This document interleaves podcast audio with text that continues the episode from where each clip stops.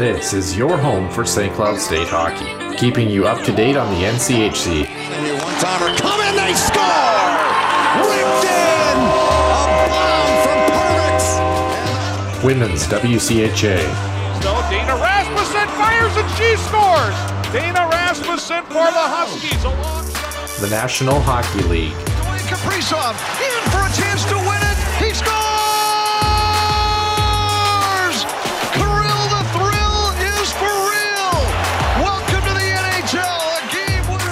and everything from the state of hockey. St. Cloud Cathedral is now 42.6 seconds away from wrapping up the school's first ever title. Welcome to the Huskies Warming House Podcast Den.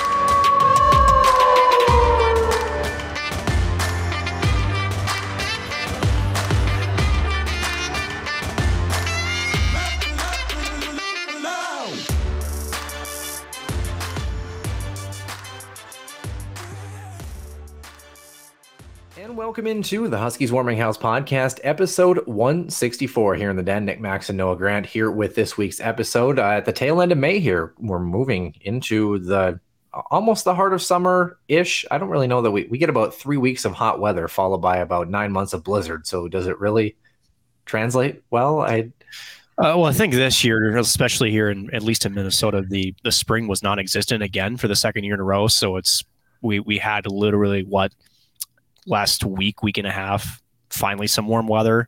It's getting green around, but I mean, before then, there's not that transition time, right? So it's almost you know sort of surreal that we're here, and before you know it, it's going to be gone again. That's the that's the worst Yeah. part about it. It's, You know it's so. You know, it's interesting. I so I was talking with my girlfriend today, who of course is moving here in less than a month back, you know, to the to the contiguous 48 states. Uh, but she's up in Alaska and um, I was busy working on stuff today, and of course we were FaceTiming, and and she goes, "Yeah, it just snowed two hours south of here," and you know I, I didn't think much of it. I'm like, "Oh yeah, you know, I wonder how much snow they got or whatever." And she goes, "Noah, it's May 30th." I'm like, "Oh yeah, maybe that is a little bit weird." I but heard is- the word Alaska, and I mean, uh, it's probably in the mountain ranges. I mean, it, like if you would have said there was a grizzly bear on a snowmobile, I mean, is that out of the ordinary for that region? You know what I mean? Like No. it's From Yeah. other the things that have come out of Alaska, that's right about on par with the news cycle up there. So, as long as the Seawolves have funding, I'm all for whatever it is. I, with that being said, though, of course, we're going to round out the rest of the NCAA and talk about some player moves. Actually, quite a bit on the men's and women's side. a little bit of St. Cloud State tidbit as well, too, that we'll throw in there in the early portions of the main portion of the show, I should say. Of course, NHL playoffs, the Stanley Cup final is prime, set, ready, uh, and on the table. Florida and Vegas getting ready to do battle uh, at the tail end of this week. The Minnesota Wild have news related to their farm system. Uh, the Iowa Wild naming their head coach, meaning a vacancy is also available at the NHL level. We'll, dive into that and kind of what that means, as well as maybe take a little quick look at the AHL. The Calder Cup playoffs are uh, approaching their finals as well too. The Hershey Bears are a wagon. Let's just put it that way. Uh, so and- Valley too, to a degree. Holy yeah. Um, and then in the World Cup, uh, the United States doing exactly what they do on the international stage, which is not good things, apparently. cow. Not enough, Um, at least. I guess not. So we're going to talk about that. And then our extra ice session will circle back all the way around to St. Cloud State and the actual university. If you haven't been following along, well, we'll get you up to speed here. It's been interesting. Yeah. That does, when is it not tumultuous? Can we just say St. Cloud got X amount of dollars in funding and life is kosher? The end. Can we just have a story like that just just for a little bit? Just Hasn't happened in 10 years. It ain't going to happen anytime soon. well, before we age 10 years ourselves, let's head on over to the Huskies Illustrated Weekly Roundup and Center Ice View News and Notes. Center Ice View News and Notes. Center Ice View provides you with the best coverage of St. Cloud State Huskies hockey from game notes, recaps, photos, and more. Go to centericeview.com.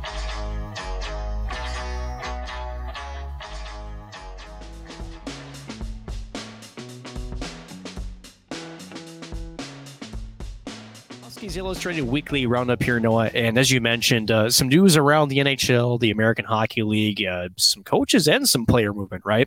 Uh, this one, uh, how about this? Uh, so the Capitals uh, parted ways with Peter Laviolette, have named Spencer Carbery as a their new head coach on a four-year deal. Uh, Carbery spent the last two seasons as an assistant coach with the Toronto Maple Leafs.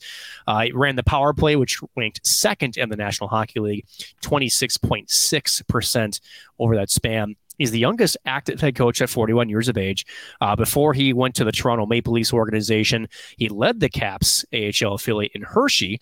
Uh, we're going to talk about Hershey a little bit later too. They're good as far as the uh, AHL Calder Cup playoffs are concerned. Um, also played the final two years of his career um, with the Capitals ECHL affiliate back in 2010. So former player. Uh, but this one's a bit interesting, Noah, and I mentioned that because there's still with Toronto, a lot of uncertainty after the departure of Kyle Dubas. And what about Sheldon Keefe, right? And this was a name I'm pretty confident was had been thrown around. I, I, know for sure in the Canadian media about if Sheldon Keefe was not renewed by whoever GM or even Brendan Shanahan uh, to be the head coach. This was a guy that a lot of people had their eyes tied on, and now he's with another organization. So, uh, holy cow, does this change things for Toronto? And number one. And how about number two? Congrats to him getting his first head coaching job. It's it's nice to see a new name getting an opportunity because there's so often we see the same names that are recycled. And I'm not saying that they haven't earned those opportunities, but at some point you like to see new blood getting a chance at a head coaching spot. Yeah, and obviously has experience with that same organization, you know, at the minor league level and a head coaching gig as well too. And I think the thing that uh, you look at with Toronto is that you know they're still going, they're still going through it, as the kids would say. Um, but Washington had the job available, and he has familiarity with the organization both as a player and as a coach. Uh, you know, multiple times going through that organization. This is actually his third trip back on the administrative coaching side uh, back to this organization in, in some capacity. So I, I, suppose it makes sense, right? It's not like he's headed to Anaheim or whatever it is. I mean, there's a lot of familiarity, a lot of uh, known commodity with uh, Carbery going back here. So yeah, it's a great opportunity. The Capitals desperately need kind of a revamp here. It's odd that you know Hershey is so good and the Caps this year were anything but. So uh, it'll be an interesting transition to see how they adjust their game. And it's interesting too because you have the Alex, you know, Ovechkin kind of nuance, right? Which is he's definitely in the twilight years of his career. He's chasing uh, the ultimate, you know, record that nobody thought could be broken, and he still could very well meet or break it uh, the next couple of seasons. And it's it's hard to really. It's kind of what Pittsburgh has done in the past, right? Where it's you know it's Malkin, it's uh, it's Letang, it's Crosby, just to name a couple, right? Where there's some key veterans that just you're just synonymous together with the team, right? And I just don't think that Washington is in that spot yet to really make some major changes. And you just kind of, like you said, hope a new coach comes in and can, you know, maybe tweak a couple of things and uh, can get a little bit more success out of that organization and that roster. Um, speaking of which, uh, the Nashville Predators are trying to do the same thing. And for a guy that I've uh, known a little bit, had a pleasure of interviewing a couple times. How about Andrew Brunette, uh, the New Jersey Devils assistant from this last year, technically associate head coach. Um, not sure I know the difference, but actually I do. But you know, um, spent uh, also some time as an associate head coach under Joe Quenneville, and then took over as head coach of Florida when they won the President's Trophy last year. Right, um, was a Jack Adams Award finalist. Um, so. How about that, right? Uh, Brunette has essentially taken over Florida, went 51, 18, and 6.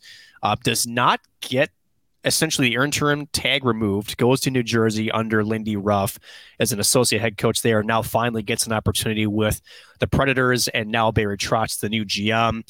Uh, I'm not sure if this was Trotz or David Poile that did not renew John Hynes in his contract, but nevertheless, uh, Andrew Brunette getting an opportunity here. And how about this? He actually played for Nashville in 98, 99, which I believe was the first year that they were in the National Hockey League and uh, supposedly scored the franchise's first ever NHL goal. So cool well, to see get an opportunity. Well, so. not supposedly, he did.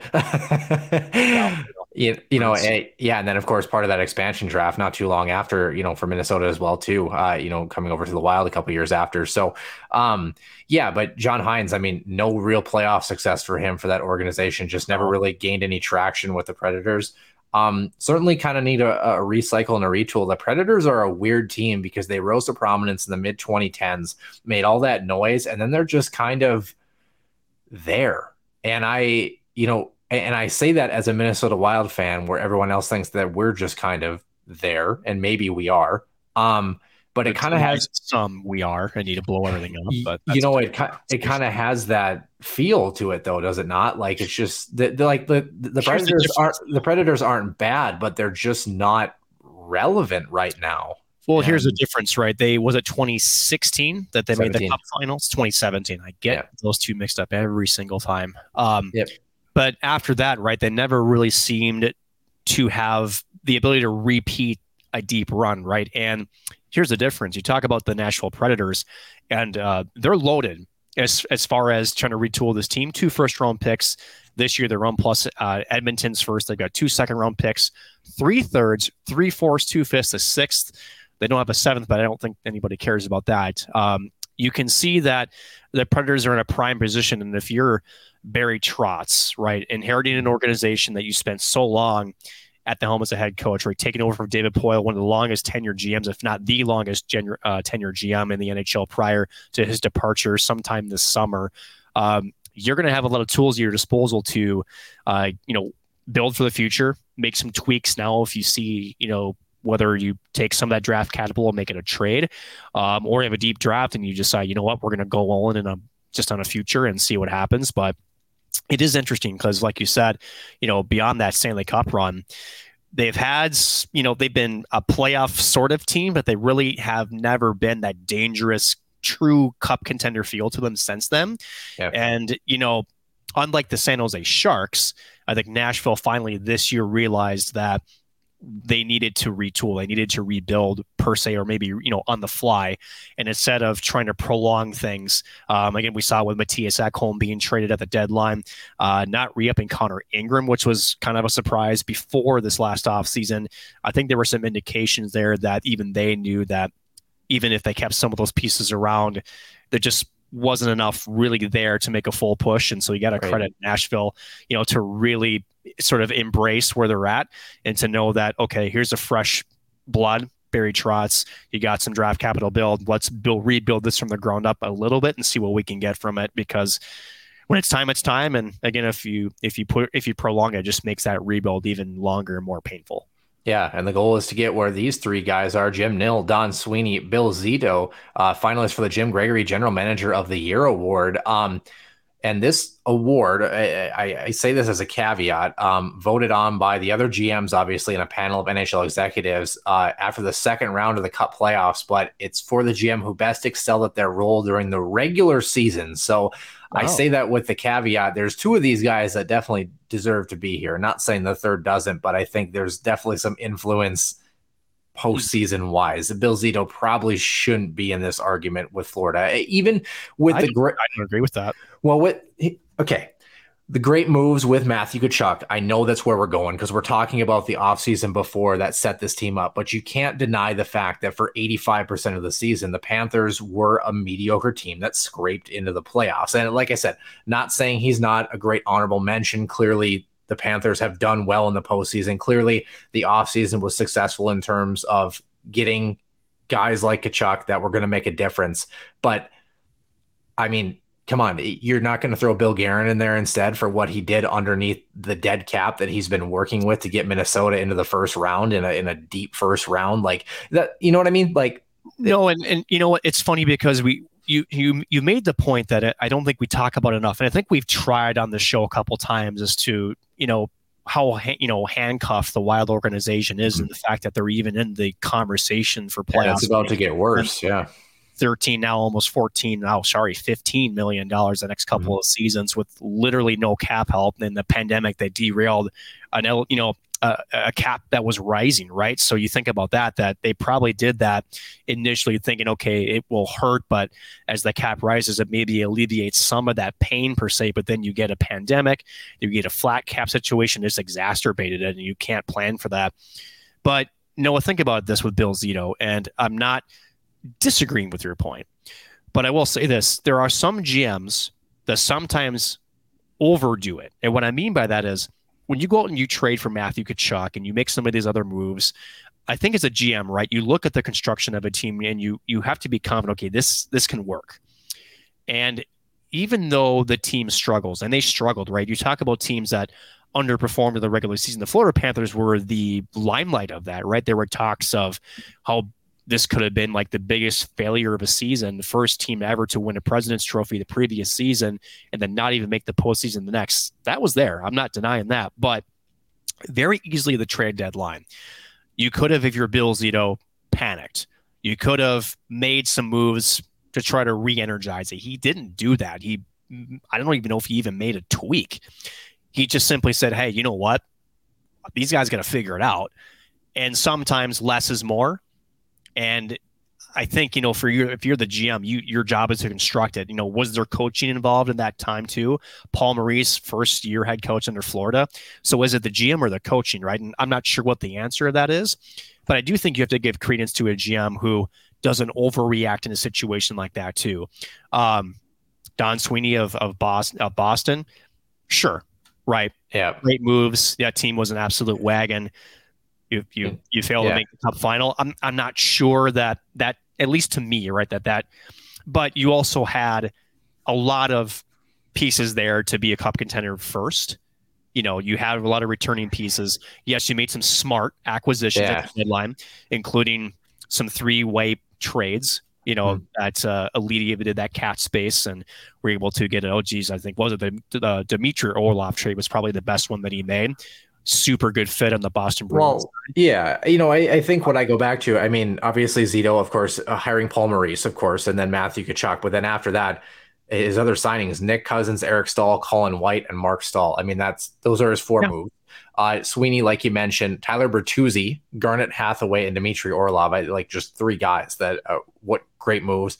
And then Evgeny Dadonov and Max Domi ahead of the trade deadline for Dallas and Jim Nill as well too. Like I said, I don't I don't disagree that Jim Nill, you know, obvious or not Jim Nill, Bill Zito had a good season, but I think Jim Nill and Don Sweeney were just kind of in another tier. I think in just uh, in this comparison, um, because we're talking we're talking about the regular season, and it's right, like. But let me throw you a caveat here, and this is why is you can argue Boston had the best season, but remember when GMs make moves, it's not just about the immediate impact, but what's what's the next, right? What's the ripple effect? Mind you, Trent Frederic, Patrice Bergeron, Tyler Bertuzzi, Nick Foligno, Garnet Hathaway, David Krejci, Tomas Nosek, all free agents, right? The only one that's an RFA is Trent Frederic, right? Yeah. So uh, Connor Clifton, Dmitry Orlov, also UFAs. So and you don't come away even with a series win. So, and, and why that to me is important is because, okay, Pastrnak, again, he's getting paid pretty good money. Uh, the, the Bruins don't have a first round pick in for two years. They also don't have a second round pick for three years as it stands right now. I know trades can happen. So, is it really that good? When you yeah, but the award the award is talking about this season's regular season. Right. And my argument and, is, and so that's playoff minus playoff success. I don't even care about playoffs. The fact that Don Sweeney took a team that was already a wagon, already a wagon, and made three more moves underneath the cap strap that they already had and didn't hurdle that team into oblivion a la Chuck Fletcher, Martin Hanzal a couple years ago. I argued that he kind of did. I would the argue Bruins, the Bruins, the Bruins were one shot away, and also uh, um, Brad Marchand breakaway on Sergei Bobrovsky that got robbed at the end of regulation away from moving on to the second round. Like it's not like they've rolled over and died. I mean, Again, they, minus the postseason. You said the postseason doesn't matter. I'm telling you that the moves with the picks that they traded away with all the guys that are uh, free agents and their cap space situation, decent. You know, uh, was it? Uh, I think 22 million. But it's not but it doesn't take into consideration what happens after the playoffs setting your team up forward. It's just all about how did they do in the regular season. And for me i think don sweeney most gms would be terrified having an already exceptional team to pull the trigger on more guys and really kind of disrupt that roster with three really key additions guys that are regulars in the nhl lineup. Right to make that move. I just, yeah, I think I it, take, it, takes balls. I mean, like, like, let's just put it out I don't, there. You know? I don't disagree yeah. with with its gutsy, but I think you also have to understand too that I think I think the way that Don Sweeney played it is okay. This is our one trigger we're going to pull because again, if you if you just take the names that I listed and the players that are not coming back, the same players they traded for, right? And with all the picks that they do not have in a deep draft, right? Not to say you can't recoup those, but you're not going to trade away assets. You don't have anything to get first round capital back.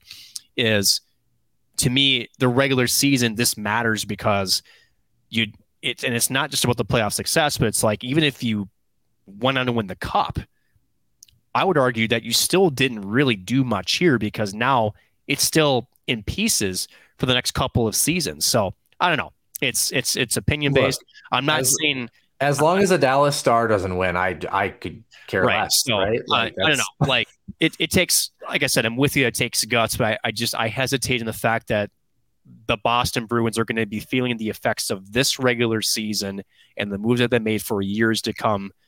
And it's no, I don't. I don't disagree. It, it just doesn't feel as good because you don't even get out. Of no, I don't disagree. I'm just saying that doesn't have any bearing on how you interpret the award. It's not oh the regular season and how did they set their team up. It's how did they do during the regular season, the end. Like yeah, that's how we have always kind of clammed at Yeah. Chuck Fletcher, right? Is you know he he over traded, you know the Marty Hanzal Ryan White trade where he didn't really need to make it. Oh, but then you could say was that a gutsy trade or whatnot?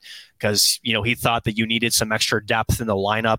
You know it, it's open to the interpretation, but to me it's at least maybe just how I think of it, and maybe that's just my dumbass brain. I don't know. um, you know, at, the end of the day, like to me, I, I do think that that weighs on me a little bit, just because I, I just think in today's NHL, you can't you can't prep a team and you can't make the moves for a one shot. You just you just can't. well, the Bru- the Bruins had no choice though. I mean, they have so many guys that are not going to be. I mean, Patrice Bergeron might not even be there next year. You know, so I mean, it's So I guess if if we're if the Boston Bruins were in a unique situation, which I would agree that they were, Yeah. then okay, but still, like the fallout from this, I still think is a no, I don't dis- I don't disagree. you know, I don't, it's yeah, it's it's a tough it's tough. We'll put it that way. It's tough. I just I don't know. I think could be you- worse. Could be Toronto. You it, they both are kind of different, right? Because you have Zito that stayed pat and decided no, this team is is fine, and then you have Don Sweeney that says no, I want more. You know, he's just got that. You know, you know, it's like no, like this is a Cookie good Monster hungry. Yeah. Yeah, exactly. And it, it's funny how hockey works sometimes, and again, bounces here and there, right? But I don't know. Like to me, tough. I don't know. Yeah, I'm not really sure either. Uh, speaking of uh, GM moves, by the way, it sounds like the Pittsburgh Penguins are closing in on, on Kyle Dubas here. From what I wouldn't wouldn't be shocked if we see something in the next week or two potentially with that. It's not confirmed, not done deal, but a lot of rumblings sound like we're inching closer to this, and we've been on this path with Pittsburgh for a while, actually. So. Um, kind of interesting. Uh, the Sabres also inking uh, former Golden Gopher Kyle Okposo, one year, $2.5 million deal. He's 35 right now, had 28 points in 75 contests uh, last season. So that wraps up uh, the Huskies Illustrated Weekly Roundup. We have no injuries of note as we head into the Stanley Cup final.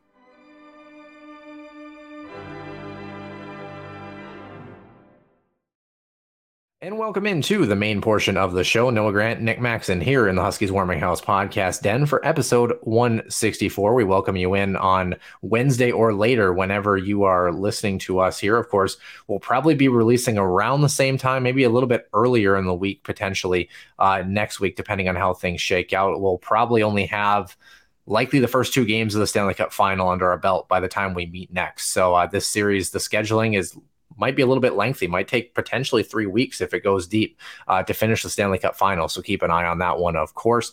Uh, we start, of course, with NCAA player moves, though, Nick, uh, and quite a bit going on here. Uh, on the men's side, we'll start with a little bit of rumblings for St. Cloud State a little bit here. I uh, got a chance to talk to some sources that were pretty close to uh, the Fargo Force organization and talking about uh, how Werner Miettinen probably has intentions to sign his NLI, potentially heading to St. Cloud next season. So uh, that's really exciting news. Would love to see him, uh, if he does do that, play with his brother, uh, potentially maybe even on the same line. I think that would be uh, an awesome addition. And then on the other side, we've been keeping an eye on that defensive core that has about five guys for sure right now for St. Cloud. Uh, conversations that Leo Gruba may intend to stay in Fargo in the USHL for another season uh, uh, and kind of get some seasoning there as well too. So some St. Cloud news. Uh, any kind of reaction if these are indeed on the table? It's I don't think it's too surprising. Again, Werner's name has been rumored for a while to go play with his brother, at least for a season. Now, um, Veeti could elect a fifth year. Um, he is part of that last COVID group, so there's potential for two seasons with his brother. Um, see how Brett Larson plays it. I think we did ask him directly would they play in the same line, and uh, in true Brett Larson fashion, well, you know, was uh, hesitant to say for sure. I'm sure he'll try it, and there's no question about it. Uh, but Leo Gruba, that's you know, that's not as surprising, you know, to me.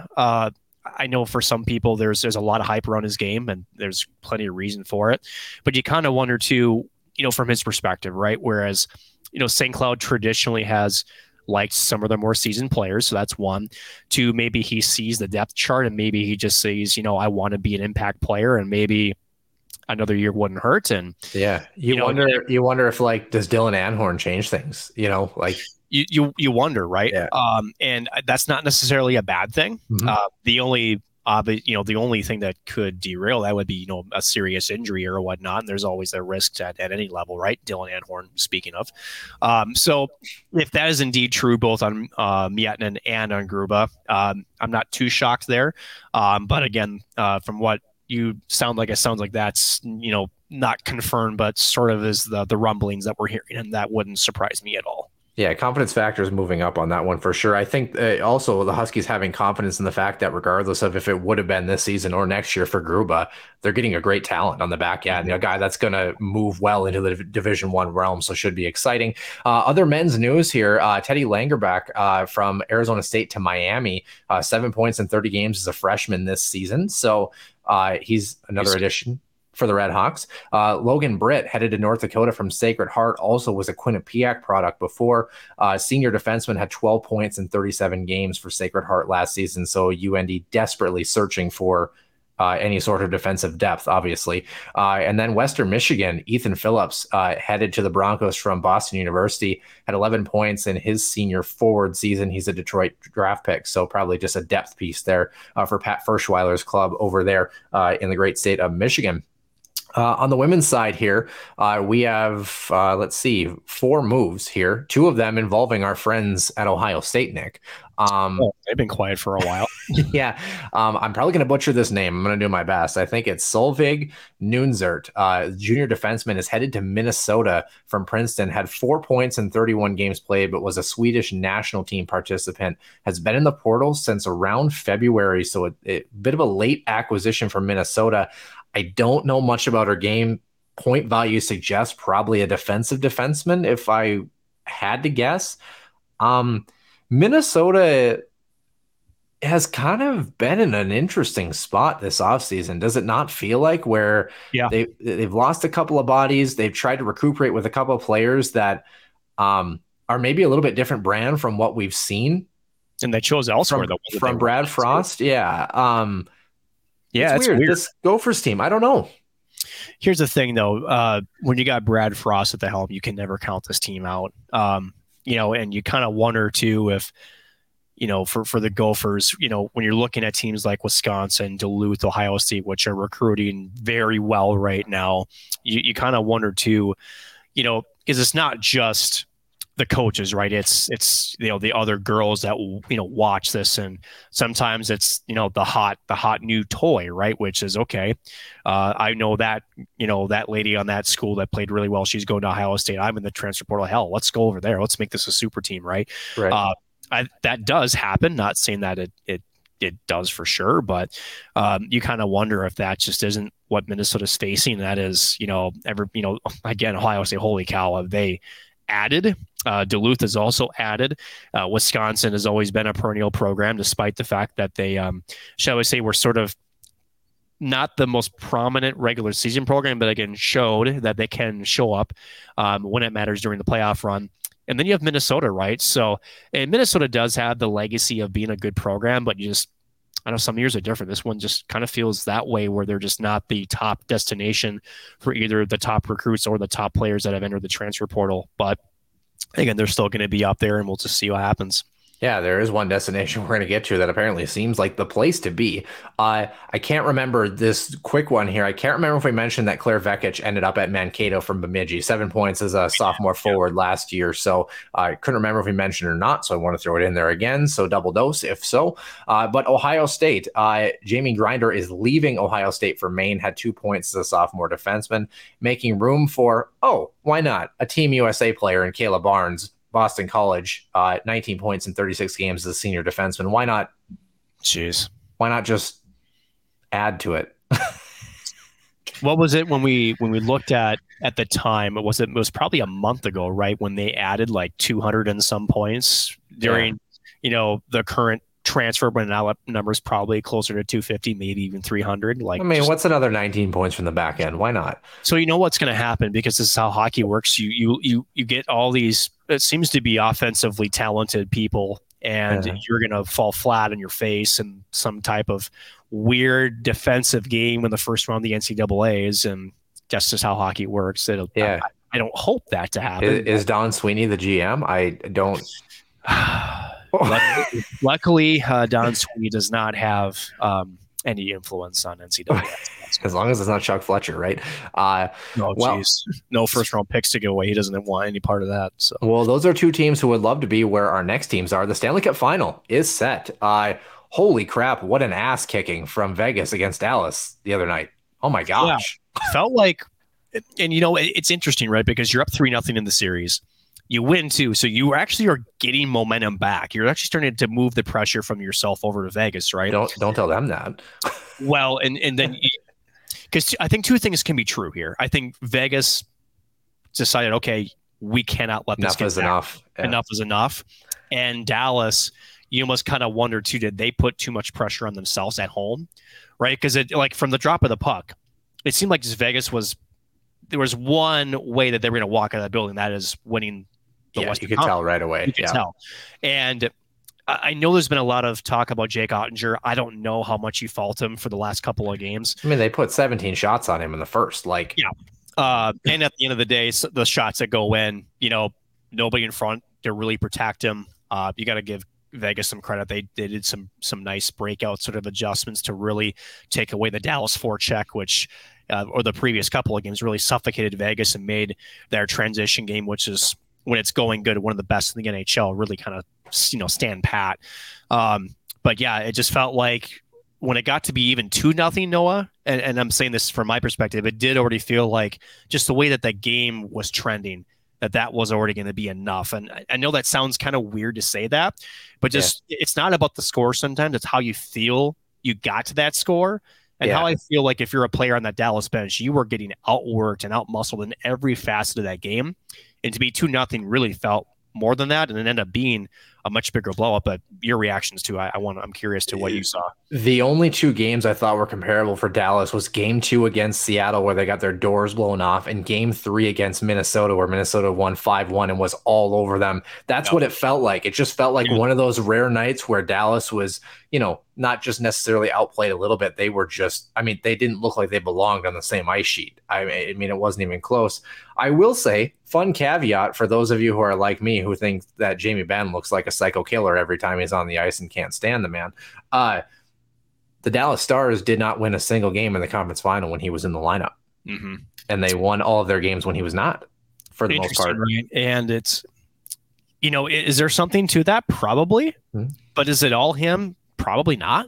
You know what I mean? Yeah. Like, and it, you know, he's he's under contract to what 2025, I believe. Um, and his cap hit is just untradeable. Same with Seguin, right? And I think Seguin's under contract till 26, if I'm recall. You know, and he looked. Uh, I mean, Jamie Benn had a decent playoffs too. Like, there's no sugarcoating that. But Tyler Seguin uh, is just one of the best like shot volume possession drivers in the game of hockey. Still, I know his role has both of those guys' roles have really changed for Dallas in recent years, obviously, but. But Tyler Seguin does not shy away from getting to the gritty areas and putting pucks on net. No. I think I think people have this idea that he's a little bit soft, a little bit more skill based, not willing to kind of have that get up and go that he did when he was younger. I mean, he was a workhorse in the playoffs and was a very consistent force throughout much of the playoffs this season. Dallas still a great hockey team. Ran into a yeah. Vegas squad that I didn't think it um I didn't think Vegas would handle them so quickly throughout the first portion of that series. Um, but credit Dallas. I mean, they had some pushback, they had some fight, but anytime you're down three nothing, you just you put your back against the wall with no exit and no escape. You know, and I, you know, right. you, you just don't give yourself margin for error. And credit Vegas, uh, second Stanley Cup final in six seasons as an organization. Yeah, pretty crazy, right? Uh, you almost wonder too of just the emotional energy was gone too after those first two games of coming back down 3-0 to 3-2 right you, you, forget that yeah there's the physical toll but what about the emotional toll right because you start to kind of believe you can come back at 3 2. And then, again, that's where you start to think things a little bit differently, right? Not just playing desperate, but okay, like like you mentioned, then the margin for error creeps in your head, and maybe you're trying to make that one extra pass, and maybe you're overthinking the defensive coverage. Mm. It, it's not easy, right? There's a reason why when you go down 3-0 that the numbers are what they are, right? It's almost impossible to come back from it. Um, and unfortunately, Vegas again being the team that needed to close it out. Um, they were on a mission and they accomplished it in pretty convincing fashion. And I think, you know, for I, I watched till the end of that game, you got to credit you know the stars fans that were left. Actually gave the team a pretty you know resounding standing ovation you know congratulating for still a heck of a great season. Again make it to the cup final. Um, but yeah holy cow. Um, not the prettiest yeah. way to go out but vegas just they they felt like it was their time and they proved it from what I remember that they mentioned statistically, I believe it's 42 teams have come back from 3 nothing to at least force a game seven. Of course, only four have found their way past that game seven into the next round. So it kind of gives you an idea of the challenge that they face. Unlike the Celtics, of course, now zero and 152 for all NBA teams trying to do the same thing. So, and, and I'm pretty sure that hockey stat you reference, I don't think either one of those came in a conference final slash semi. Correct. They were all the first two rounds. So and one in the Stanley Cup final. Right. Toronto. Yeah. Toronto. Yep. My back in the back in the glory days. Way back. Yeah. back, back in Nick's. In that while. Yeah. Neck, right. So. in the 40s. Um, no, you know, on the other side of that though, um, I tell you what, this uh, we talked about it last show. This was the closest four nothing sweep I have ever seen in sports. I mean, like, yeah. as a Carolina fan, how can you not be chapped to feel like you should have gotten at least one or two of those games? I mean, three. I mean, what was it? Three of the four that ended up in overtime, and all two, of them. Right? Well, at least two. I can't remember if it was three, but all four of them one goal contest. Three were in, the third one was a one nothing shutout, That's and right. then the fourth one was four seconds away from overtime. That's right. Chuck winner. Yeah. yeah. So close enough, and it was Tkachuk. So I mean, par for the course, right? Um, yes. I mean, geez, what is it like? I I don't think in both of our lifetimes, I don't think we will see another four nothing finish to a series, especially in the game of hockey, that is that close and that entertaining. Those were four hockey games that were must watch, edge of your seat hockey games. I mean, it was such good hockey. It really was low scoring, pucks off the post, desperation saves, crazy bounces everything you look for in a playoff hockey game, you got four of them. Unbelievable. Yeah. Unbelievable. And that marathon, right? Uh, what's 17 or 16 seconds away from a five overtime yeah. game? Sixth longest game in NHL history. Yeah. And and to think, right, it was what ended up being what, 3 2 or is it 2 1? 3 2. 3 2, I think. 3 yeah. 2. And to to the to to maybe the new hockey fans, right, where they want more scoring and whatnot the defensive clinic that both of those teams put on in game one to make those, you know, I, I don't want to call them safe plays, but the right puck management plays, right? Where you're you're definitely trying to get the puck out of your zone. You're doing it efficiently. You're not making a bad read, and just it was a it was a game of chess, right? Yeah. And it was nobody budged. And the one time that it you know that it goes in, it's one failed clear, and it's in the back of the net, right? And it's that's the epitome of playoff hockey is how that little mistake and it wasn't a egregious mistake it was puck off a glass and it's held in turns into an opportunity and the then a perfect shot again right? It still had to be yeah. a really well placed shot across the body you know for a left-handed shot on the right side going essentially a, away from where you're trying to shoot. There's still some skill on that but my goodness. If you're carolina right you, you just you you can't feel great because it's you still lost in four straight, right? But as we talked about last week, this could have easily been two nothing Carolina. The way yeah. that things, you know, that the bounces rolled. So, heck of a series. We talked about how this had must watch TV all over it. It yeah. still was. Still, I think as as hockey fans, we'd like to see it past four. Uh, but how about this? The incredible Florida Panther story continues, and holy cow! Uh, you know, Imagine if that series would have went seven games. I mean, they all would have been one or two goal contest. Interestingly enough, the Florida Panthers only twice during that series scored three goals or more. Carolina only once. And game four, they both scored. It was a four to three final. So that shows you how competitive and how much of a defensive juggernaut that series yeah. was. Um, you know, on the other side, of course, uh, Vegas. Um, in fact, let's take a look. One, two. Um, only two out of the six games did they score less than three goals, and they had two in both of those. So, kind of gives you an idea. Dallas, on the other side of things, only scored three goals or more in three of the six games. So, um, and then twice got shut out in game three and game six. So, uh, it kind of gives you gives you an idea of where they were at. You know, it's funny you mentioned the Florida Panthers and their journey. Um, I, I, saw a funny quote uh, this past week, and it really, again, epitomized what we've been talking about. We went from how is it that the Boston Bruins lost to the Panthers in seven games to how is it that the Bruins beat the Panthers three times? Right. you Seriously? know, like I mean, uh, really, uh, what what an impressive team. I'm going to be honest with you, Nick. Um, I'm definitely pulling for Florida, regardless of who wins the Stanley Cup final. Both these franchises, it would be their first in franchise history. Um, only second appearance for both. Uh, of course, Vegas back in 2018 against Washington, 1996 for Florida uh, against Colorado. I wasn't even born yet. So, um, sucks to suck. okay, Yui Krupp. Um, right.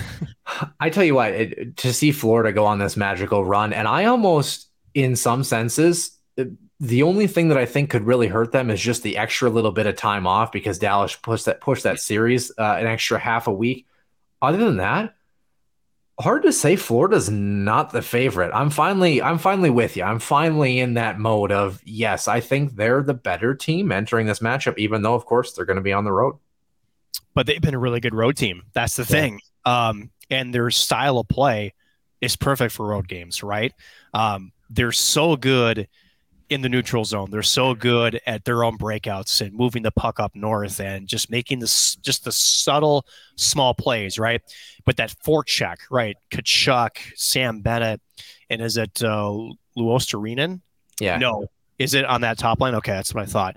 Um, they just know how to hold the puck in, right? Yeah. And it's just it's it's amazing to watch them possess it. And then you got Montour in the back end, who's had a kind of a, a breakout playoff year.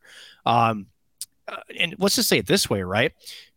How about this? Has the state of Florida become a hockey hotbed? Because it already was in Tampa, right? Florida's finally getting the resurgence.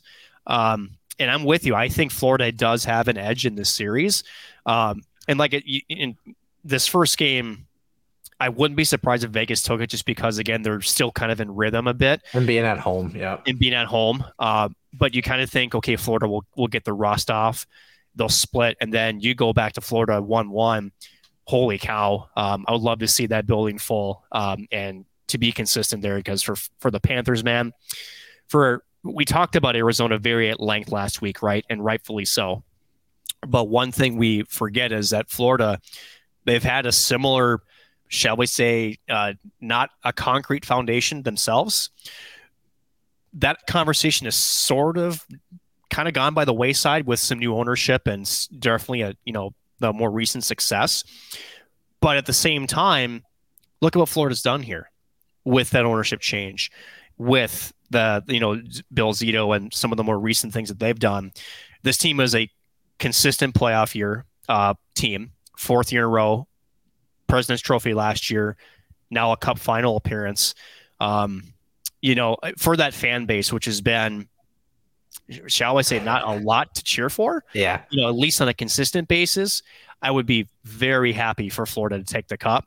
Still wouldn't mind Vegas. Again, I think I'm in the boat. I'm not sure if you are that. I'm happy that there are two teams in here that never won a cup. That to me is fantastic. Yeah. But I, I do think 30 yeah. years of of waiting, yes. I think Florida's earned it.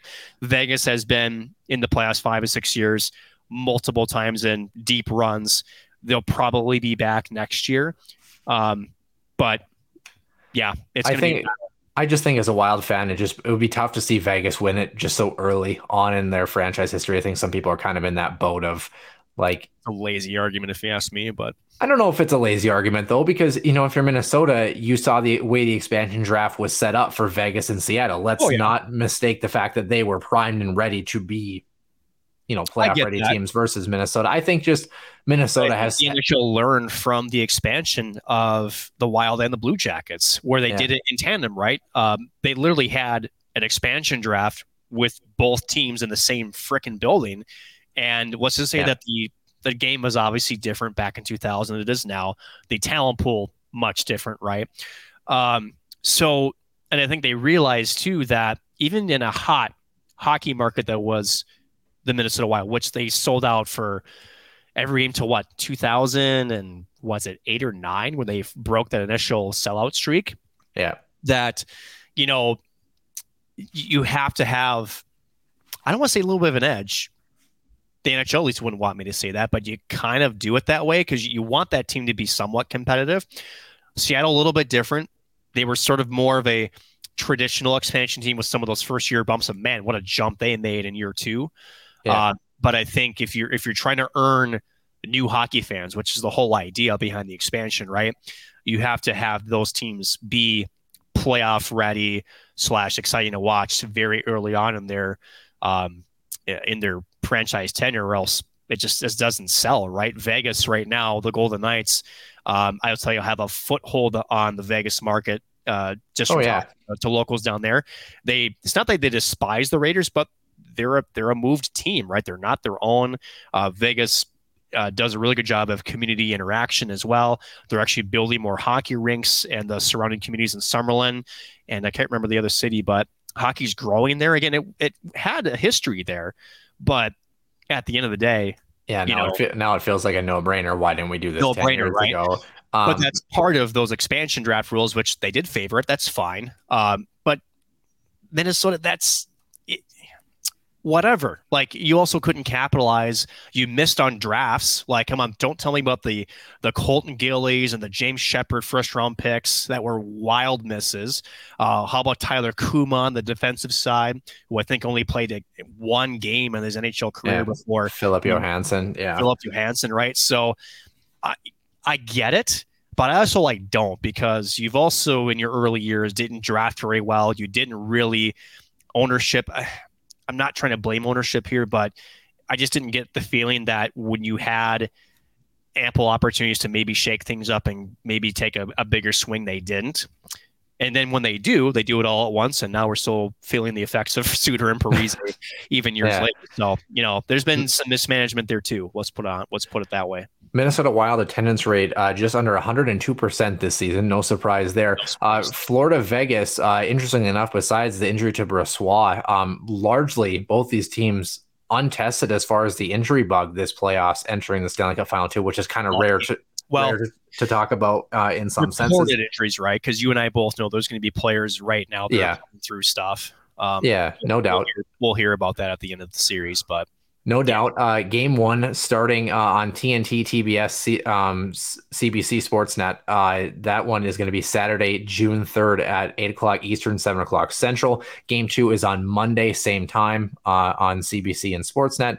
Game three, uh, not until Thursday. So each time they travel, they're getting three days, days in between. So, um, so yeah, uh, all games are at 7 o'clock Central, going back to Florida. Then Saturday again for game four.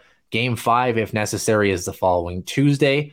Game six, if needed, is Friday, June 16th. And then game seven, should it get to that point, would be Monday, June 19th. So a lot of spacing for the Stanley Cup final for these teams to rest and recuperate for travel. Uh, this series, uh, why don't we predict it before we move on to the next little topic here, Nick? I have the Florida Panthers in six. Oof. Panthers in seven. Okay. Yeah. Uh, on the I, road. Yeah.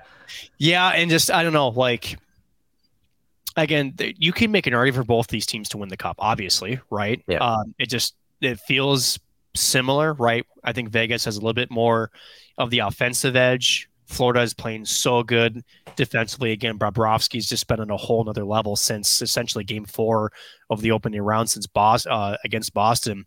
So it's like, you know, what's going to move? Who's going to blink first? It's really what it comes down to. And uh, usually in these types of situations, it's the defense that has that slight edge, at least, you know, what we've seen in years past. So, but again, we'll never know. But Florida Panthers, man, time to hunt. Let's go. Yeah, it'll be good. Uh, the Iowa Wild on the AHL side of things here, hiring their new coach, Brett McLean. Uh, of course, part of the Minnesota Wild organization for quite a while now. I believe this would be his eighth season with the organization.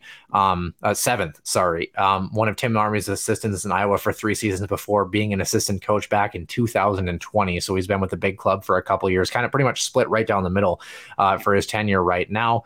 Um, when he was in Iowa, they were 107, 71, and 37. Uh, Tim Army, who of course just left, finished with a 157, 115, and 45 record since 2018. So McLean is 44, uh, 18 seasons, over a thousand games across seven leagues, 385 of those in the National Hockey League with Chicago, Colorado, and the aforementioned Florida Panthers. So 162 points to his credit. So, um, really loved being an assistant coach. In fact, even got calls from Andrew Brunette a couple of years ago uh, and really liked being an assistant, but just felt like the move and the time was right for the 44 year old right now. Uh, meaning there also is a vacancy for the assistant coaching position up in the big club for the Minnesota Wild. But we talked about the void that was needed to be filled where Tim Army was all right at development felt like he had a good foothold with that organization, but now at, at this point, uh, really didn't have a whole lot of playoff success uh, to show for it down in Iowa. I, what do you think of the shakeup? This is interesting too, right? Because we talked about how another factor wasn't just necessary to playoff success. Because I think really, if you're Bill Guerin, right, and you're the big club, what you're really looking for is how are my players developing, right? What's that process looking like? Yes, if I have uh, playoff success, great. I think that's more icing on the cake. But I do get the sense that although Army's developed some players, I do feel like some of their top prospects, right, with I think it's Ryan O'Rourke and certainly Marco Rossi, that they felt like it just wasn't to the level that they wanted. So why Brett McLean, right? Know, besides his resume, which is good. But now you have a guy that's been with a big club. Again, mm-hmm. we talk about the transition now in hockey where the little club per se has to really try to mirror the big club, but more importantly, that is part of the development process. It makes perfect sense for me that Brett McLean gets this opportunity because he knows the systems, knows where he wants to be, and now it's what how does he surround himself, right? Yeah. So that's gonna be the big question is now how does he take what is ranked last season as the number one prospect pool in the entire NHL and try to take some of these top prospects who have are this close, right? And try to mm-hmm. get them over the hump to become NHLers and not just the bus, right? NHL back and, and forth. And the way, and the way that that happens too, of course, him as a player, he was a big penalty kill guy uh, going through his career. And uh, his quote talked about, he said, I, at some point, I'd like to put my ideas on the line and be a head coach. I always take pride in the little details of the game. I know the game pretty well, and hockey IQ was probably something I always took pride in, and also playing that 200 foot game. Hopefully, those things come across in my coaching. So it's going to be interesting to see how things shake out from an Iowa.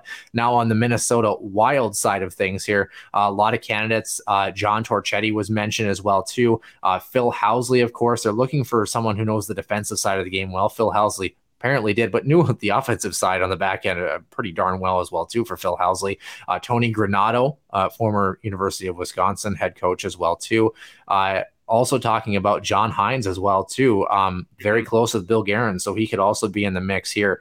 Um, so uh, Darby Hendrickson still with the organization as well as TJ Gindra as well too could simply elevate into that role as well. Of course, Darby Hendrickson feels like he's been in that organization for the Wild since forever. Um, yeah. So, uh, any idea what Minnesota is going to do on the assistant side here? Dean Evason, obviously, you got to be able to take a punch if you're going to take this role for sure. Yeah, especially after you win a game. Um, I think really what it comes down to is because you talked about penalty kill and Brett McLean being, you know, maybe a special teams guy.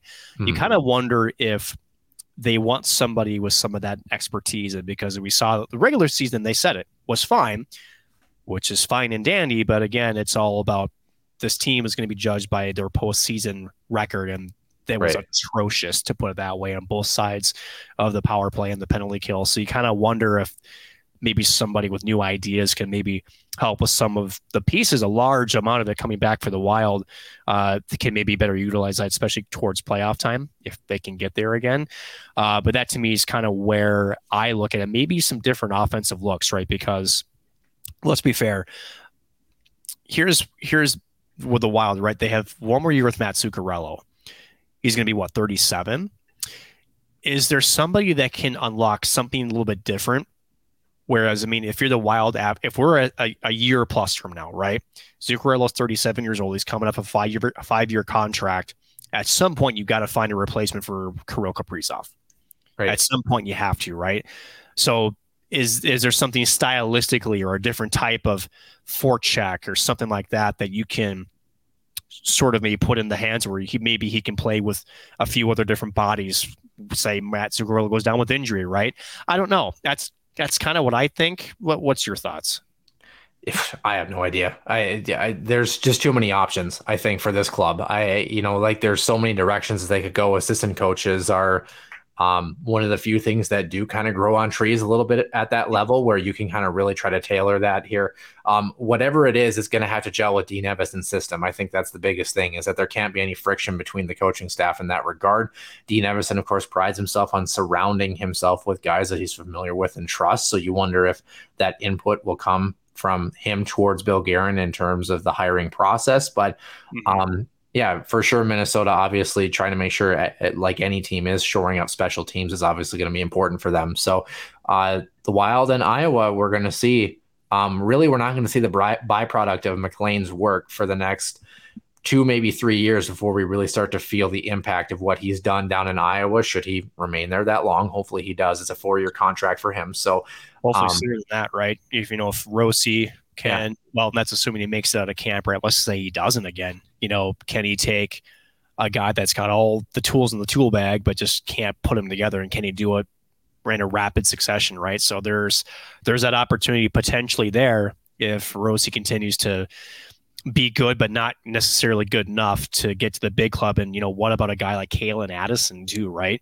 Uh, yeah. A lot of question marks surrounding some of these players that have got a big high ceiling, but just hasn't been able to reach it just yet it's a tough job. I'll put it that way. It's a tough gig, especially when you've got the pressure um, and shall we say the limited resources too that the Wild have, which tend to put a lot of pressure on the small club in that regard. Where's Brennan Menell when you need him? Uh, anyway, uh, ah.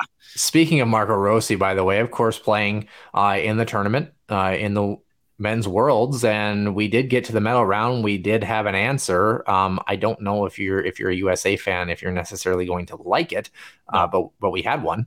Um, so going through the medal round they did win their first game 3 nothing uh, against Czechia. Uh, Germany beating the Swiss 3 1, Canada beating Finland 4 to 1, uh, and Latvia beating the Swedes uh, 3 to 1. What a tournament for Latvia. We're obviously going to get there, but uh, losing only 4 to 2 to Canada, which I would say is mighty impressive considering how yeah. good Canada is.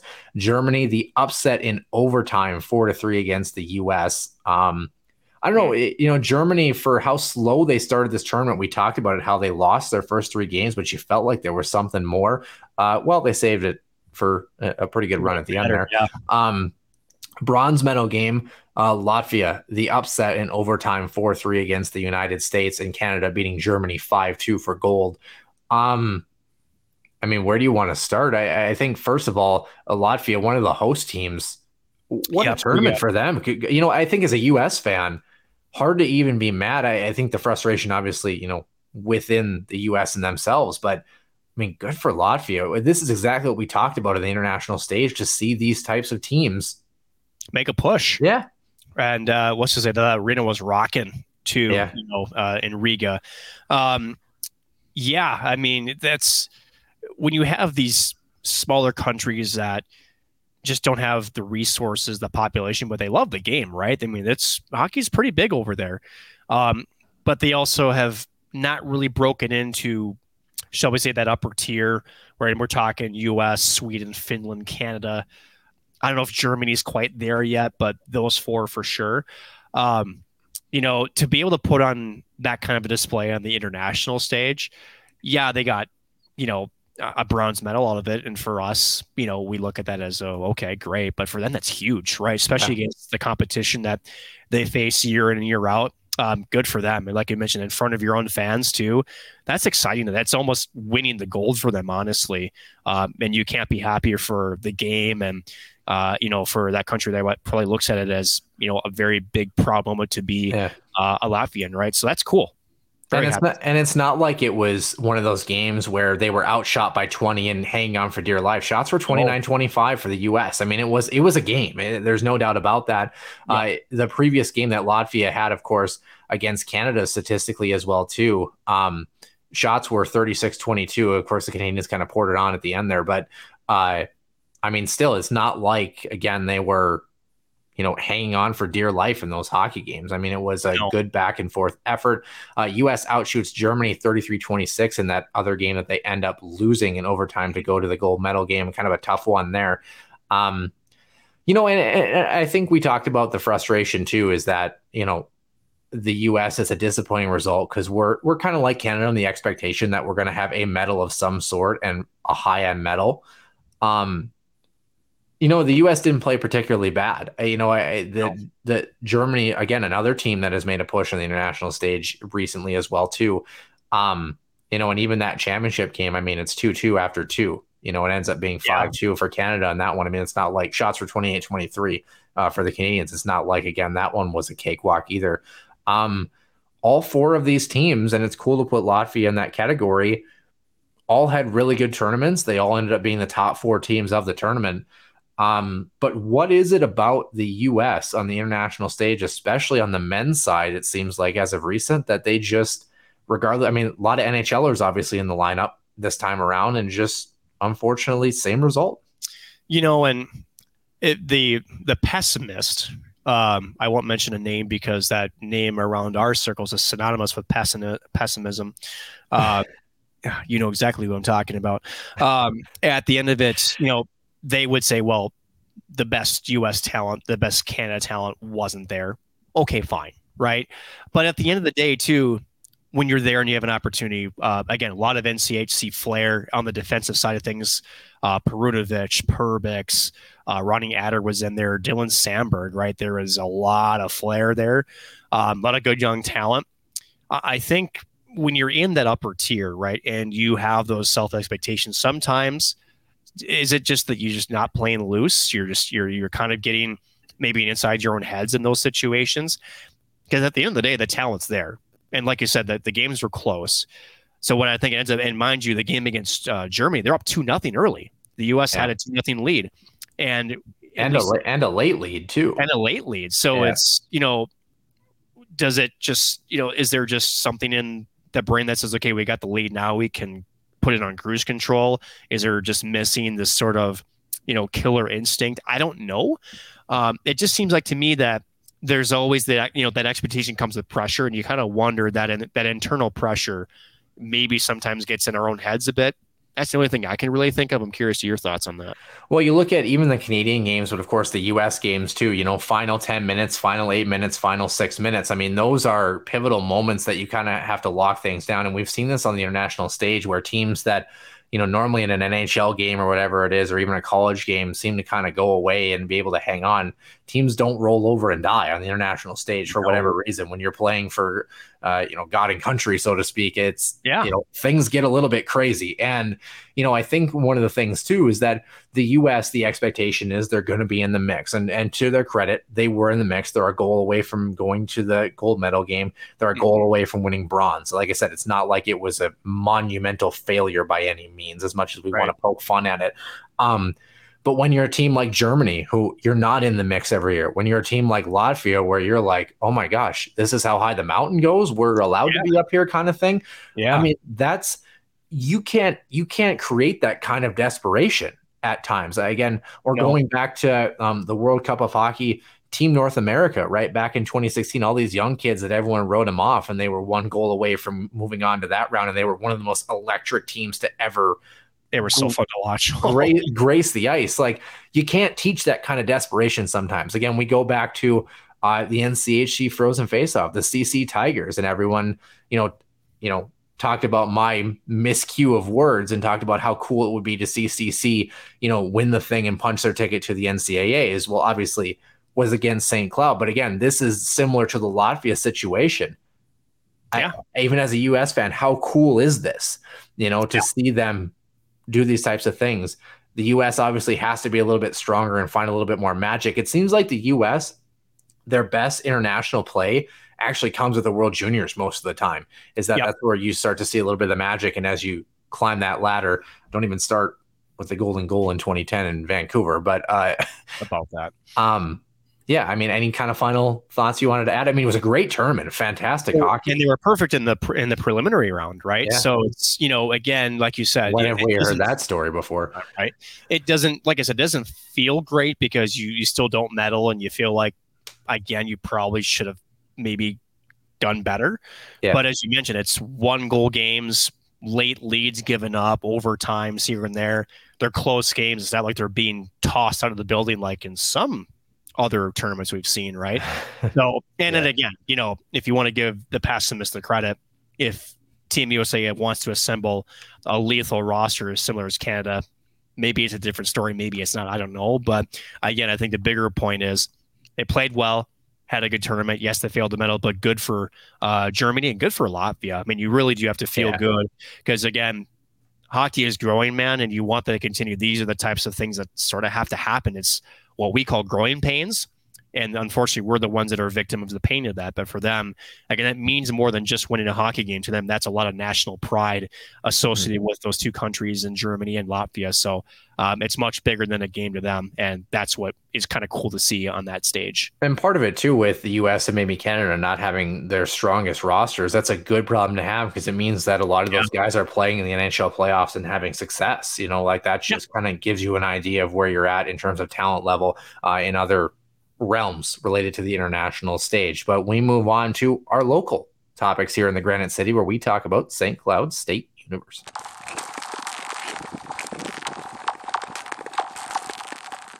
And welcome into the Extra Ice session. Nick Max and Noah Grant, episode 164 here in the den as we move closer and closer into June.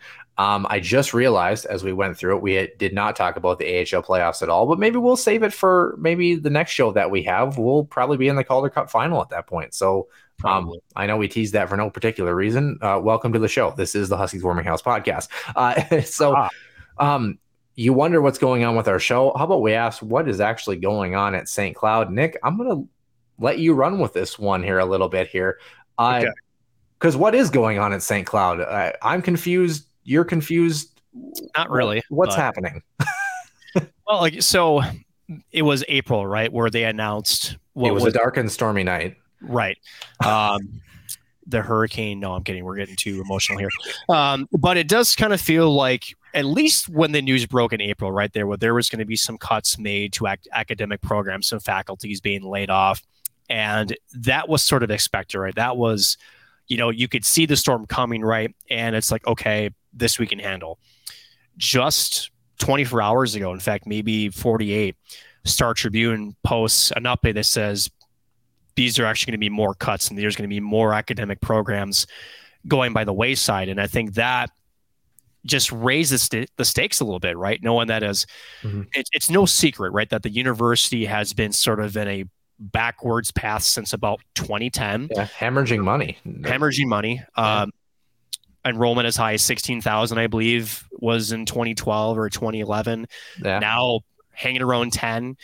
And pandemic more, was around 4,500. Yeah. Right. Um, and you just get the sense that when Robbyn Wacker took over this this university and you know she announced you know a different initiative to sort of refocus things, I think at least as a student, right, we we sort of knew what that meant, and uh, you know obviously the faculty probably knew it a little bit better, but uh, it's worse than we thought. Essentially, is what we're getting to. Um, I think now close to 70 academic programs will eventually be eliminated. Um, it sounds like more than 100 faculty now maybe losing their jobs in the next three years. Um, I think on top of that, too, uh, it sounds like the university is trying to launch some sort of for profit online university for accelerated programs. And you know, there's a double edged sword here because essentially universities banking on this system to make at least $10 million a year for the university by the year 2026. That's not a lot of time. Hmm. But here's the bigger question, Noah. We talked about this just just a little bit before pre-show. What if it doesn't? Yeah. Right? Because not only you're you trying to cut things that maybe aren't making you money, you're trying to introduce new revenue streams. We know, and this is not just a St. Cloud problem. This is post-secondary education as a whole. They're just not getting the resources like they used to from the state, the federal levels. So I get it, right? I get it from a surface level. But this also reporting said that uh, the it's essentially alleging that Robbyn Wacker has not been forthcoming or uh, necessarily was very crystal clear in what this program or this new revitalization of St. Cloud was going to look like. And effectively, uh, some were alleging that maybe she had promised some people to keep their jobs and now they're not so sure. I don't know about that, but why does it tie into this, right? I think this is where mm-hmm. the ultimate question comes into play is that you've got a hockey team that is pretty good. You get a building that needs not so good, not so good, and more so, it's it's less about the amenities, right? I mean, their refrigeration system is overdue to be replaced. Yeah. And you need state funding to do that. We talked about this three, four months ago, was it? Yeah. Still on our uh, website, huskieswarminghousepodcast.com. Um, so about some of the, the proposed, uh, the construction stuff that's out there. Yeah. Um, and that's not a cheap deal, right? And you got to go to the legislature. And even then that money is go it goes to the university and then the, and then the, uh, the school essentially decides how to split it yeah so even if you get the supposed funding it's not necessarily going to go where maybe one might want i think that's the, the proper word here might, might want. I mean this university needs so much more. Yeah. But let's go back to 2019 2020 when the football program was cut the golf team the tennis programs right? That was a big signal right there that something major is here right? Now granted cutting football saved the university what 1.2 or 1.3 million almost per year. 2 million almost yeah two. But again athletics is a is it's it's kind of a complicated puzzle though because yeah that attracts students it attracts donor money it's i think nowadays sort of a uh, if you want to call it a symbol or maybe even just sort of a level of the health of the university and when you have programs being cut now academics and now athletic programs as a whole. First of all, what's been replaced? Women's soccer, men's soccer, I think. Yeah. What's your I'm not taking anything away from these athletes, but they're not incredibly expensive programs to run. Let's put it that way. So you're trying to essentially replace some of that interest, right? But it's just never going to be the same with football and uh, others of that of that like, right? The university's in trouble. Yeah. And it sounds like even worse than we thought and thankfully they have a division one program and a wrestling program that is pretty good um, well and that's that's just it right and i think what we think and, and, and again this is my opinion and maybe none other but imagine if st cloud's hockey team is not division one yep are we already talking much worse outcomes here and well more so how does this affect these division one teams the men's and women's hockey because at some point it's it's a rock and a hard place. Well, and, and you and you and you mention the two hockey teams. We know which team it affects first. Of course, the women's. Yeah, you know, yeah. I mean, and it's just, and this is number one why we talked about and Brian Idalski working hard to turn this program around quickly. You you got to go to the women's games like that. that yeah. First and foremost, like, you have to. Um, I mean, I don't want to say do your part, but I mean, kinda a little bit. Um, yeah, but at the end of the day, too, that doesn't solve the. No, problem. I know, and you know, but I think uh, it kind of puts into perspective a couple of arguments here. And this, I mean, it's hockey related, but it, it's also not at the same time. Uh, the first argument I, I hear a lot of people talk about is why people are handing out scholarships or while they're while they're enticing athletes to come to universities. Part of you mentioned yes, the healthy university, but also but also the fact of athletes are some of your biggest generators for, like you mentioned, sponsorships for the actual teams, but then also filling up your classrooms, getting an education. Because mm-hmm. what it helps universities do is, um, and obviously gives the athletes a place to play. But what are we seeing more and more of in today's generation? And this is not a bad thing. I don't discredit people for doing this. For some people, it's the perfect avenue. You go back 20 years. What was the route if you wanted to get a job for most opportunities? you went to a college. Now, people are going to trade schools. People are learning to create opportunities online. People are creating opportunities within their network. And it's either this idea of you have to get a four, five, six, seven year degree, or you don't go to college at all. There's no in between. So for a lot of people, that the conversation was, oh, well, just get your two years and get your generals in and see what you want to do with your life. 20 years ago, at least go to college, at least start the process. Now, for people who are on the fence, they have all these other options that are away from the collegiate realm that don't pull them into the university like it used to be. Like you mentioned, well, 16, 18,000 in enrollment back in 2012. Now you've got five, six empty dorm room campus buildings at that university. Yeah. And what's on top of that, like when you mentioned 20 years ago, right? The selling point for college was go here. This is the new GED essentially. Yes, yeah. you'll have some college debt, but you'll be able to pay it off. That isn't the case really anymore. We're talking about, yeah. you know, and this isn't to be political, but essentially people trying to cancel some federal student debt because that's been a hamper on a lot of po- uh, folks tr- you know thinking about going yeah. to school and and a double-edged sword because yeah. the more that people try to alleviate debt the more that colleges feel they have to charge because they're losing money and it's just right. this perpetual cycle that you know nobody is winning right now and it's. I, I don't it's it's nobody's fault it's not like somebody woke up and suddenly you know and we talked about robbyn wacker which say what you want about that situation. But it's not like suddenly she came in and suddenly everything is to the wolves. This has been a system that has been economically revolving in the United States for a long time. And it, we're seeing it more and more at these universities like St. Cloud who are struggling for funding or were kind of on the precipice to begin with or had some trends that were moving that direction. I don't know what the answer here is, Nick, but it's not looking great because, like you said, no what if this online avenue doesn't work? What if what if the Huskies don't get state funding for their hockey rink and their chillers go out? And here's the thing, right? Yeah, when like, you got a situation that is this dire as a university as a whole, the idea of fixing the college division one's, you know, arena doesn't seem so shall we say first need, right? Imperative, yeah. Right. And it's it's and I think that's what I see is the most dangerous argument here. And that is, let's say it does go out.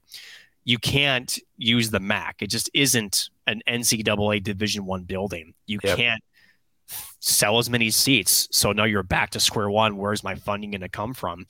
It's not a great situation. In fact, we said it before. It's I think it's more dire than we really understand it. Um, being the fact that you're trying to replace revenue streams. Now, granted, if Wacker is trying to maybe cut some programs that have got very little enrollment and that that's just sort of you know the numbers support it these are tough decisions either way right? Because it's also taking away faculty's jobs and everything else. There's a big ripple effect right? So but it's in the name of cost cutting right?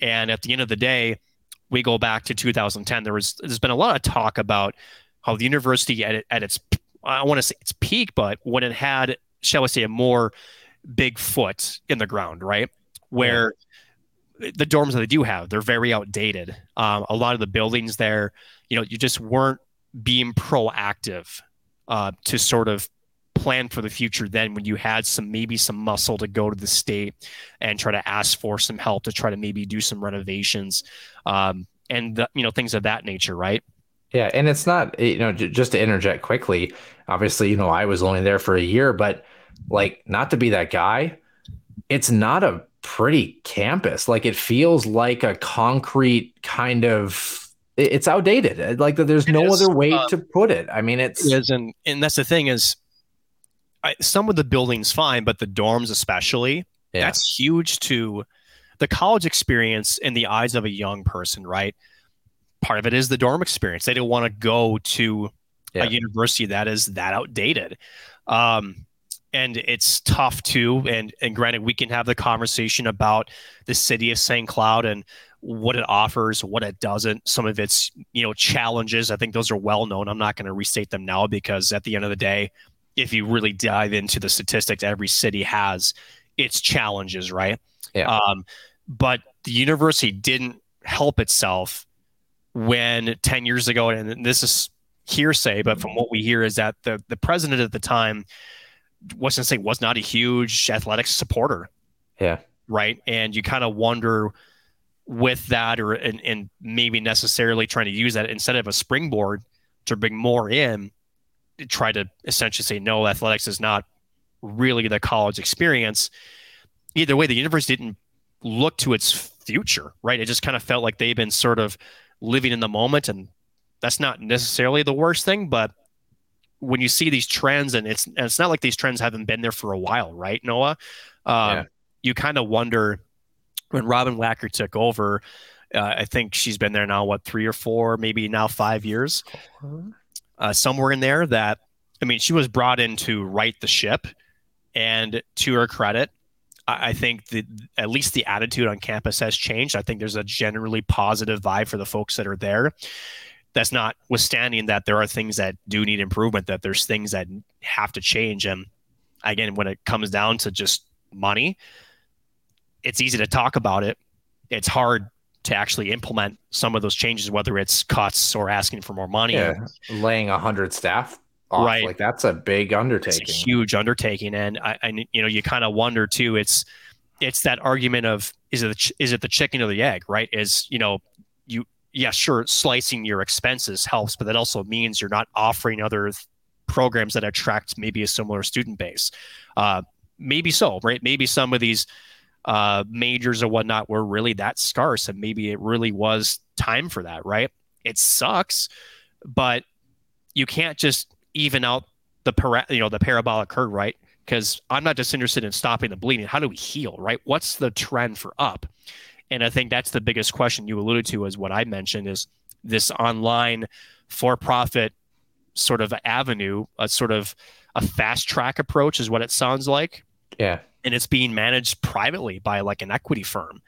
And these are situations which have in the past been sued. And I'm I don't mean in the sense specifically one university or the other, but essentially it's been portrayed as not getting the value for what it claims to advertise, right? Right. So this setup has, shall we say, not been mm-hmm. well received. So yeah. and so to me, you talk about desperate hockey players. This is a desperate move by the university. If if you are if, if you are this close to doing it like this to try to implement this because we need money, okay, fine but it just still pains me to know that there's to me there's just no way you didn't know that this type of avenue has been not like it's been getting some bad marks from yeah. you know other places around the country and you still feel like this is your best avenue to create new uh, to generate new revenue mm-hmm. that's scary to me because there's no guarantee in that one and again the big question mark we mentioned earlier what if it doesn't you know if they wanted to generate 10 million a year by 26 and if it does there would be eventually a surplus by what 28 i think is what the star tribune quoted. Yeah. uh, that's still five years away. Now mind you five years can come and go pretty quick all things considered but to yeah. me the next five years could can we put that this university is on life support. Yeah it is. And i you know and i you can't have another pandemic s type thing. Anything like that this university's done. Um I, I i think maybe to close out the argument, uh, you know, and, and the show, asking the realistic question. And I know obviously hockey, big ticket item, so that's going to be there till the very end, so to speak. Um, regardless, we asked the question of percentage wise. I know I ask you this question about the Arizona Coyotes all the time. Realistically, what percentage would you give in the next five, maybe 10 years that St. Cloud does not have a program in the NCHC based on the status of its university, like a legitimate Alabama Huntsville UAA a couple of years ago. Honest question. I don't know if we're there yet because to me, the university and the and the hockey team are tied at the hip. Yep. So I, to me, the only way that happens because again, we've talked about Miami and its struggles. It's still in the NCHC, right? Because they're a massive university behind it, though. Like yeah, but yeah. at the end of the day, the Huskies have been competitive. They've been a top 10 team. They're still getting some dollars back, right? Mm-hmm. At the end of the day, to me, the NCHC wouldn't make a move. And mind you, you know, who do they have running the NCHC right now? Yeah. Right. It's, and that person probably knows the situation inside and out. I think to me, the only way you would see a change is if the university is in essentially a, a no, like they have to do it. and that's and that's where I'm saying, or where the university is in worst case scenario folding, for lack of a better term, or right. not able to keep its doors open. I mean, are we at a point where there is a, a, a possibility of that potentially being something that happens if the cards don't fall in the right direction on the poker poker I table think, here? Think there is, like, you know, and unless unless something changes, right? And I get these are attempts to make that change, but again, it's it's about stopping the bleeding right now. It's not about trying to get into the the black ink per se, right? And so yeah. it's a multi-step process. Again, there's no guarantees. And again, when you, when we talk about could the university have taken better steps in the past to prevent this? Probably. The pandemic didn't help anybody. I want to be clear that affected everybody. Yeah. But in a smaller state school setting, it definitely affects them a heck of a lot more. But you just you don't hear about this with like Minnesota State or Bemidji right. or UMD, right? And so that's why there's so much focus on this for me because they're all part of the same system, MnSCU, right? And yeah. yet, so when I take a step back, and I think the big question I have is don't tell me that this wasn't a trend that even the folks up top saw, right? Yeah. So, whether it's the university themselves or MnSCU, they watch the statistics. Yeah. Why wasn't there more done? And maybe that's going to be a question, unfortunately, that will be asked if we get to DEFCON Delta, which, unfortunately, as you as you asked, are we close? I think we're closer than we think. Well, and, and and the idea too that this university sometimes just based on natural growth, but sometimes of their own accord, they peaked in the early 2010s and they were at this point where they felt like they needed to cater to that. And now suddenly they're losing out of that endeavor some of which was natural had to be done. Like you need sure. dorms for students to be able to be there. There's nothing you can do about that. Right. but other things where you're creating when you have success you're creating programs you're creating opportunities you're creating jobs you're creating departments you're creating you know majors to be pursued. Suddenly you have to take that away. Suddenly you have to take athletics away you know it's i don't want to say the university overreached but i think they had this anticipation that the the plentiful bounty was going to continue and suddenly you started to see the the, the cracks in in the structure and suddenly so in other you, words we're saying it's denial yeah. In, a, in like, a sense, yeah. yeah. Uh, and that's, you know, and if that is indeed the truth, and we'll probably never know, right? But that's, or just horrible misstep if that's the case. And Uh, yeah. I think we'll finish with this, Noah, because I, I, think at the end of the day, why, why are we talking about this, right? And I think the big thing is I'm an alum. You are, in a sense, you are as well. And this, the conversation that we've seen on social media and other places, it's tough to read it yeah. really is because there are there's a lot of misconceptions out there. There's a lot of focus on things that are think beyond the university's control, such as a lot of people highlighting maybe the crime in St. Cloud, the city, right? Yeah, it's, it's, not, it's not one person or one group's issue. It's not it's, like it. Yeah, there's a general understanding or a general feeling of what St. Cloud is, and mm. you almost get the sense too that the university and the city of St. Cloud have always not had the most close relationship either. Yeah. You know, I don't know that to be a fact. Again, I've, I've interviewed Dave Kleis, the mayor of St. Cloud, a few different times on a couple of different, you know, non related stories. But, you know, it does kind of feel like they're two different sort of well senses, right? You, well, you mentioned it in the sense of okay, let's say you're a college student, which both of us just graduated college, and I don't think we ever want to think about that ever again. But um, no. let let's say that we are, and you're looking at schools around Minnesota. What's stopping you from liking the small town modern campus of Bemidji? or going up, heaven forbid, to hang out with Max Beach in Duluth. Like, yeah. But I mean, but you you it, right? you look at those programs at St. Thomas, their brand new hockey arena and unbelievable amount of money they have down there. Like, but also that's a private university and that's yeah. very expensive. Uh, right. I wouldn't put St. Thomas in the same conversation. No, sure. I, I get where you're going with it, but yeah. you know, but also UMD like Duluth has its own separate problems too. Yeah. Right. But it just it feels like and maybe this is my interpretation. I'm not saying I'm right or wrong, but it just it gets the sense because I spent three years at Iowa State, right? Um, at the time that I was there, it was about 22 to 25,000 students. It was large, um, nowhere near the 43 plus thousand that it is now. But you've just got the sense that the city really embraced the university and Yeah. was really supportive of it. You could get that sense when you were down there, right? It's, That a there was- college, it's a college town. Yeah. and it's and there's pride to that too, right? I don't get that same attitude with St. Cloud. I Yeah. don't. Um, Agree. it- it just it kind of feels like, especially the the the quote downtown, right, where it's more about what the city wants and not necessarily embracing who their demographics really are around. And if their plan was to really separate it, they're pretty close to getting what they wish for, but maybe more separated than they wish for, right? Um, again, I, I I'm- I'm not going to sit here and claim that, and we'll end with this, Noah, that we I have the answers. I don't. And Yeah. even then, money doesn't solve this issue. It really doesn't. It just maybe eliminates a portion of the problem. But really, what needs to happen is if this if this university can sustain itself, again, you can't just be sustainable. You have to have a, a, a graph that goes this. It's got to go up, and right now it's not. So that's that's scary. And for uh, Brett Larson, the players, the previous coaching staffs, again, let's go back to Herb Brooks, who championed putting a Division One program in St. Cloud, right back in the late '80s, who essentially got that built, that building built that they're still in today.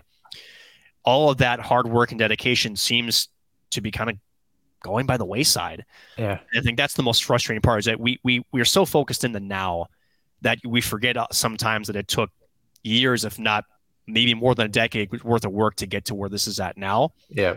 And you have to always be looking that far ahead because if you don't, here we are. And there is a real danger here that St. Cloud State could be, as a university, in some even more troubled waters than maybe we think. And that's unfortunate. And Yeah. if there's anything we can do, I would love to. But unfortunately, it looks like there's going to be a lot more pain than there's going to be celebration to try to keep this university the way it is. Yeah, well, I think I would close with just the idea too, and we've talked about this, and this is uh, this is a legitimate St. Cloud problem that I, I, can speak to a little bit personally, but I think just needs to be said here. It's one thing to be going through it, as the kids say. You got to be transparent. You have to be transparent in that process. If you're saying, you know what, we're looking at next year, and there's 50 jobs that are on the line, and that just is what it is. Listen, it, it sucks either way, but it's better to rip off the band-aid and be honest than try to dig the finger in the wound, right? You know, like it you just you have to be transparent about that process. I think that's my hope. And I think you and I kind of talked about that pre-show is that reading through it, you could read between the lines, and that's not necessary. Be transparent about what it is because again, you have a lot more respect, you know, uh, within your friend group, within a local group, within a state level, whatever it is, if you are honest about we're wounded, this is our situation, we need help. We need to figure out a plan here instead of trying to mask it for what it is or isn't. Like you mentioned, Duluth has its own issues, Bemidji has its own issues. Maybe they mask it better than St. Cloud does. Maybe they are on the same boat. Maybe not. That uh, highly potential. But there comes a time where you have to say, like, life alert, help, I've fallen and I can't get up, right? Like, honestly. Code red. Yeah. Yeah, exactly. And uh, uh, Cardinal red, uh, if you want to be specific. But, uh, Right. um, you know, with that being said, hopefully there is a better answer. Hopefully there is a plan in place. Um, unfortunately, we're not going to be the answer. We are the Huskies Warming House podcast. Um, and usually our topic. the team is there so that way we keep talking about. It. I mean, honestly, like I, Yeah, I, no, I'm I- trying to raise the alarm bells here, but in a in a way, maybe we are. Where because again, it's it's not just St. Cloud. I mean, it's again the people, right? I think about Brett Larson. I think about the players. Yeah. You know, how does that? How does the universities and this news, right? This is the start Well- of reporting this. Well, you know, the other thing too is that like, you know, you think about let- we always use Brett Larson as an example, partially because he's got great hair, but um think That's about this. Me, but think about this. He turned down a job that arguably could have been his at a premier school at Wisconsin. Yeah. What if this team what if this team isn't here in 3 years? Like I know that's an accelerated timeline, but it's I think just- his I think his pedigree is well. no, I I agree, but it's like but you, you talk about a guy that, uh, and again, I was willing to shave my head for it on MNCAA.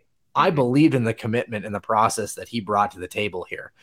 There's thousands, oh, I shouldn't say thousands, but hundreds of Brett Larson's at that university, not with the prominent role of St. Cloud State men's hockey head coach, but teachers, support staff, administrative staff that do those same sorts of things, that have that sort of commitment.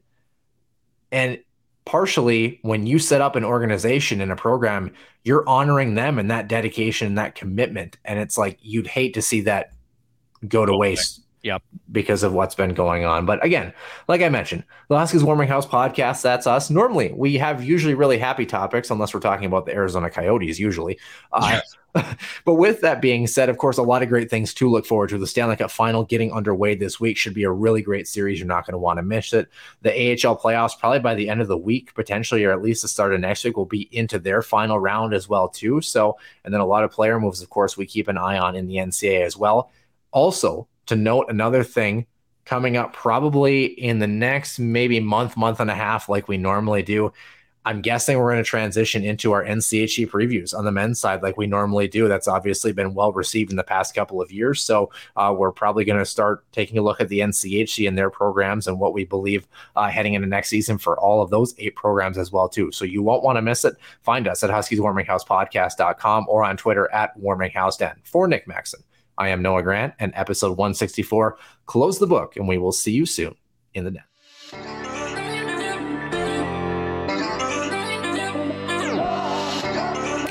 One timer, come in, they score! Ripped in! A bomb from Perbix! So Dana Rasmussen fires and she scores. Dana Rasmussen for the Huskies. Kaprizov in for a chance to win it. He scores! Kirill the Thrill is for real. Welcome to the NHL. A game winner. St. Cloud Cathedral is now 42.6 seconds away from wrapping up the school's first ever title.